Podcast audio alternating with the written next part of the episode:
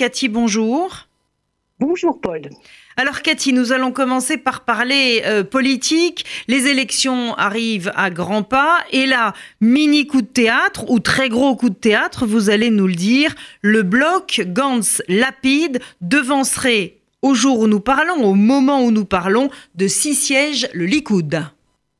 Oui, je crois que c'est un très grand coup de théâtre parce que c'est la première fois depuis des années, euh, Paul, euh, que tout d'un coup il y a une alternative à Benjamin Netanyahu. Jusqu'à présent, vous vous rappelez, euh, à chaque fois qu'il y avait des sondages, il y avait des écarts de 10 à plus de 20 et même 25 points entre les deux candidats à la présidence du Conseil. Et là, pour la première fois depuis des années, on a une image à un homme, Benny Gantz, qui peut théoriquement, en tout cas sur le papier, battre Benjamin Netanyahu. Pourquoi je dis théoriquement? Parce que c'est vrai que sur les sondages, il devance Benjamin Netanyahu, le parti, le nouveau parti de Benny Gantz Lapide, entre 6 et 10 sièges selon les sondages, ce qui est beaucoup mais sur le papier parce que au niveau des rapports de bloc, euh, c'est le bloc de la droite qui est mené par le Likoud qui euh, formerait le gouvernement. Le parti de Gantz n'aurait pas de majorité pour former euh, un gouvernement. Et donc, si vous voulez, euh, c'est un succès pour l'instant pour Benny Gantz, mais un succès à prendre avec énormément, énormément de prudence. Alors, il y a aussi euh, la décision du conseiller juridique du gouvernement, Mendelblit, à propos d'une inculpation ou pas de Benjamin Netanyahou. J'imagine que cette décision aura de fait des conséquences sur la vie politique israélienne. Absolument, c'est une, c'est l'autre grand événement euh, de ces élections. Nous le disons depuis le début. Si le premier événement était justement ce regroupement qui vient d'avoir lieu donc de Lapide et de Gantz, le deuxième événement c'est Qu'est-ce que va décider euh, le conseiller juridique du gouvernement Mendelbit Est-ce qu'il va mettre en examen Benjamin Netanyahu? Apparemment oui, mais s'il le met en examen, et c'est là la question cruciale, exactement sur quel chapitre? Est-ce que ce sont des chapitres graves de corruption ou des chapitres beaucoup moins graves? Et maintenant, lorsque vous avez, si vous voulez, une formation, une, des élections, où en fin de compte, avec le rapport des blocs, cela va se jouer à 3, 4, 5 sièges, c'est clair que cette décision de Mendelbit est cruciale, parce que 4-5 sièges, ce n'est pas beaucoup dans la réalité politique israélienne. Une décision de Mandelbit peut amener euh, des personnes qui allaient voter Netanyahou de se dire ah, euh, on ne va pas voter pour un Premier ministre qui va se retrouver devant euh, la justice dans quelques mois. Donc il vaut mieux aller en direction de Benny Gantz, qui est un, homme qui a un passé glorieux, etc., et qui peut servir de Premier ministre. Et donc cette décision de Mandelbit est évidemment cruciale. Alors, d'autant que euh, Binyamin Netanyahou, alors, est-ce que c'est une erreur? Est-ce que c'est voulu? Est-ce que c'est stratégique? Peut-être que vous allez pouvoir nous l'expliquer. Euh, s'allie avec euh, les anciens du groupe Kahana. Bah, on sait très bien qu'il s'agit d'extrémistes, qu'ils sont considérés par les Américains eh bien, comme des terroristes, comme des racistes. Et la première conséquence de cette alliance, c'est une réaction très vive de l'American Jewish Committee. Oui, pas seulement euh, de la communauté juive américaine. Je peux vous dire, Paul, que même en Israël, on a euh, beaucoup froncé les sourcils, y compris au sein de la droite euh, israélienne. Et je crois qu'on peut dire de manière très claire que Benjamin Netanyahu a fait cette alliance parce qu'il n'avait pas le choix électoralement. Pourquoi? Parce que s'il ne faisait pas cette alliance, il risquait de perdre un ou un siège et demi en raison du fait que ce petit parti d'extrême droite, qui est l'héritier de Kahana, ne passerait pas le seuil d'éligibilité. Et donc, il y aurait des pertes de voix. Et justement, Benjamin Netanyahu se projette au lendemain des élections où il va être, lui, le Likoud, avec moins de voix que le parti de Benny Gantz, mais, mais avec un bloc plus fort. Mais si vous voulez, il faut qu'il prouve qu'il peut être le plus fort. Et s'il perd des voix, c'est dangereux. D'autant plus que, si vous voulez, ce fameux parti de Benny Gantz, c'est un petit peu euh, un ramassage, tu voulais, de toutes sortes d'opinions israéliennes. Vous avez à l'intérieur aussi bien des religieux que pas des religieux, surtout pas de religieux. Vous avez euh, des socialistes et des capitalistes, vous avez des écologistes et des anti-écologistes, un petit peu de tout. C'est sa faiblesse, mais c'est également sa force, parce qu'avec un tel parti, beaucoup de personnes peuvent se regrouper, alors qu'ils disent aujourd'hui non. Le lendemain des élections, ils peuvent aller en direction du parti de, Gantz. On entend par exemple même des partis comme Chasse dire ce matin, alors pourquoi pas? Et donc dans ce contexte très très délicat, Benjamin Netanyahu a sorti cette carte de cette alliance avec l'extrême droite, a été prêt à payer un prix qu'il faut quand même dire dramatique d'une alliance avec l'ancien parti, euh, l'héritier de Kahana, justement pour essayer tout de même au lendemain des élections d'arriver à former la coalition gouvernementale. Alors, vous nous disiez il y a euh, quelques semaines que euh, le processus de paix israélo-palestinien n'était absolument plus évoqué dans cette, dans cette campagne, que même les travaillistes n'en parlaient pas. Euh, est-ce que Benny Gantz, lui, y a fait allusion? Est-ce que il a marqué d'une certaine façon sa volonté de renouer le, le, dialogue et de faire avancer ce dossier? Ou bien, prudemment, attend-il la proposition américaine qui, logiquement, ne devrait plus trop tarder? Écoutez, je, répondrai qu'ainsi. Prudemment, Benny Gantz préfère se taire sur ce sujet. Pourquoi? Parce qu'il sait très bien, si vous voulez, qu'Israël est à droite.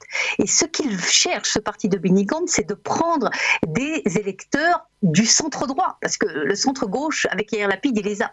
Il veut prendre donc des électeurs du centre droit, euh, de la droite très modérée du centre droit, et pour ça, il faut qu'il il choisit en fait de se taire sur le processus de paix en prononçant des paroles très très vagues comme quoi Israël veut la paix, veut vivre dans la paix avec les pays arabes autour, etc. Des choses qui ne veulent pas euh, dire grand chose. Et euh, ce que nous avons dit il y a quelques semaines reste aujourd'hui totalement d'actualité. Ces élections ne se font pas sur le processus de paix. Ces élections se font autour de Benjamin Netanyahou. Vous avez les pour Benjamin Netanyahou et les contre Benjamin Netanyahou, ce qui est évidemment absurde dans un pays qui a tellement de défis. Mais en fait, c'est l'impression que l'on a aujourd'hui euh, ici en Israël dans cette campagne électorale. Et pour répondre à votre question précisément sur le fameux plan de, de Trump, si Trump avait présenté son plan maintenant, c'est sûr que ça aurait eu une importance dans la campagne électorale. Mais regardez ce que fait Donald Trump pour ne pas trop gêner Benjamin Netanyahu, trop gêner personne d'ailleurs il a déjà annoncé que ce plan serait présenté après euh, les élections en Israël. Il est 12h09 minutes. Cathy, restez avec nous. Euh, nous marquons une page de publicité. Nous nous retrouvons euh, ensemble tout de suite après pour parler justement des Palestiniens, des, des, Palestiniens qui ont manifesté hier à Gaza en très grand nombre, demandant le départ de Mahmoud Abbas, des Palestiniens qui se révoltent également dans les prisons israéliennes à cause de téléphones portables. Après la pub, nous nous retrouvons. Retour à Jérusalem avec vous, Cathy Bisraor, pour euh, euh, eh bien feuilleter ensemble l'actualité euh, israélienne. Des milliers de Palestiniens ont manifesté hier dans le centre de la bande de Gaza en criant Dégage à l'endroit de Mahmoud Abbas. Mais qu'est-ce qui se passe? Alors écoutez, d'abord, il faut expliquer ce qui se passe dans la bande de Gaza. Cette manifestation, qui est une manifestation de masse, hein, il y a eu plusieurs milliers euh, de Palestiniens. Il faut dire également qu'il y a eu cette manifestation, puis à côté, vous avez également une manifestation identique de femmes euh, palestiniennes. C'est organisé par le Hamas. C'est pas un mouvement populaire de, euh, des Gazaouis qui d'un coup se lèvent et manifestent contre Mahmoud Abbas. C'est le Hamas qui organise cette manifestation et qui arrive en effet à faire descendre des milliers de Palestiniens dans la rue. Et il faut comprendre cette, cette manifestation, cette pression du Hamas dans le contexte du lendemain de Mahmoud Abbas. Mahmoud Abbas qui a 85 ans, depuis 2007 que le, que le Hamas a pris le pouvoir à l'intérieur de la, de la bande de Gaza. Leur seul objectif, c'est de prendre le pouvoir également en Cisjordanie. Ils savent très bien qu'aujourd'hui, on se trouve déjà dans l'ère d'après euh, Mahmoud Abbas, ou de la recherche, si vous voulez, de l'héritier. Il y a beaucoup de candidats, et notamment des candidats qui sont anti-Hamas et d'autres qui sont pour Hamas. Et donc, si vous voulez, ils essayent de toutes sortes de manières d'ailleurs, pas seulement ainsi, mais également à l'intérieur de, la Cisjordanie, certainement d'opérations du Hamas, de préparer et d'avancer leurs pions pour que lorsque Mahmoud Abbas euh, disparaîtra ou euh, se retirera de la scène politique palestinienne, eh bien, ça soit leur candidat proche de leur position euh, qui emportera. Et donc, cette manifestation est à comprendre, en partie en tout cas dans, ce contexte-là. Il y a toujours deux noms hein, qu'on retrouve tout le temps, c'est Darlan et Barghouti.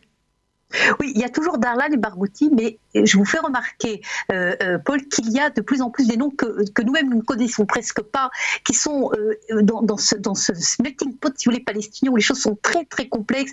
Il y a de plus en plus de nouveaux noms qui sont amenés, étant donné que l'affaire de Barghouti est une affaire tout de même irréaliste. Il est actuellement en prison. Cela semble très, trop compliqué, très compliqué. Et donc, il y a d'autres noms, notamment des noms qui sont avancés par le Hamas. Mais c'est clair, si vous voulez, que cette situation, une situation qui est délicate au niveau sécuritaire, pour Israël. Pourquoi? Parce que le point commun de toute cette, euh, cette tentative, si vous voulez, de trouver un nouvel héritier à Mahmoud Abbas, Le point commun, c'est taper sur Israël, donc être extrémiste par rapport à Israël, dire non à Donald Trump. Et cette situation, si vous voulez, est évaluée par les services sécuritaires israéliens eux-mêmes dans le rapport qui a été publié euh, il y a quelques jours comme un facteur d'instabilité pour les mois à venir. Révolte des prisonniers palestiniens dans les prisons israéliennes à cause de téléphones portables.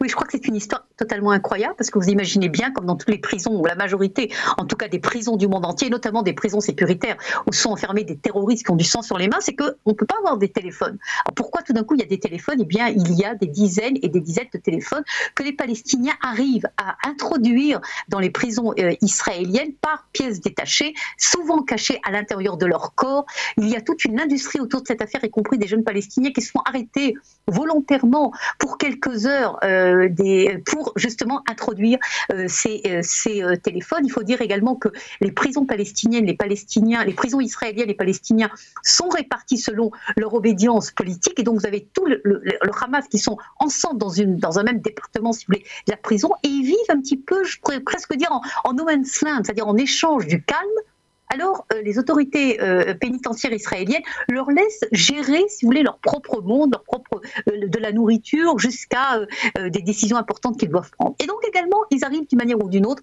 à avoir des téléphones. Ça ne, ça ne plaît pas évidemment aux autorités pénitentiaires israéliennes qui ont décidé tout simplement de brouiller ces téléphones.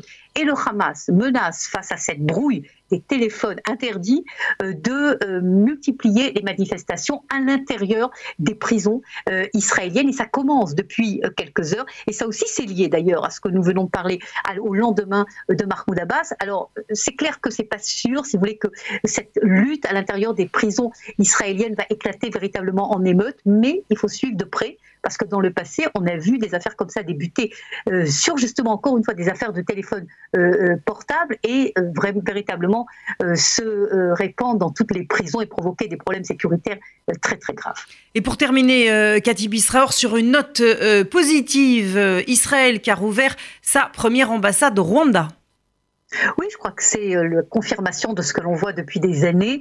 Euh, s'il y a un succès que l'on peut donner au gouvernement Benjamin Netanyahu, je crois que même d'ailleurs Benny Gantz lui-même l'a reconnu, donc il n'y a aucun doute sur ça, c'est véritablement l'ouverture diplomatique spectaculaire euh, qu'a réussi le gouvernement israélien ces dernières années dans toutes les directions, en Afrique, en Asie, dans le Pacifique, et, également, donc voilà, maintenant aussi avec le, le Rwanda. Et c'est clair que c'est ce rayonnement diplomatique israélien pas seulement des conséquences diplomatiques, des conséquences, si vous voulez, d'honneur, mais également des conséquences économiques, commerciales, euh, sécuritaires énormes euh, pour l'État euh, d'Israël. Ça crée des emplois en Israël, ça permet des exportations, ça permet toutes sortes d'effets très positifs sur l'économie et sur la politique diplomatique israélienne.